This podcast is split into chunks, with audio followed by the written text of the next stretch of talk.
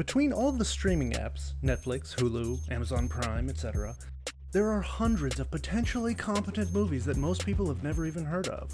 I've taken it upon myself, with help from some friends, to sift through all of it and figure out what's good, what's bad, and what's completely unwatchable. All so you don't have to. This is Sifting Through.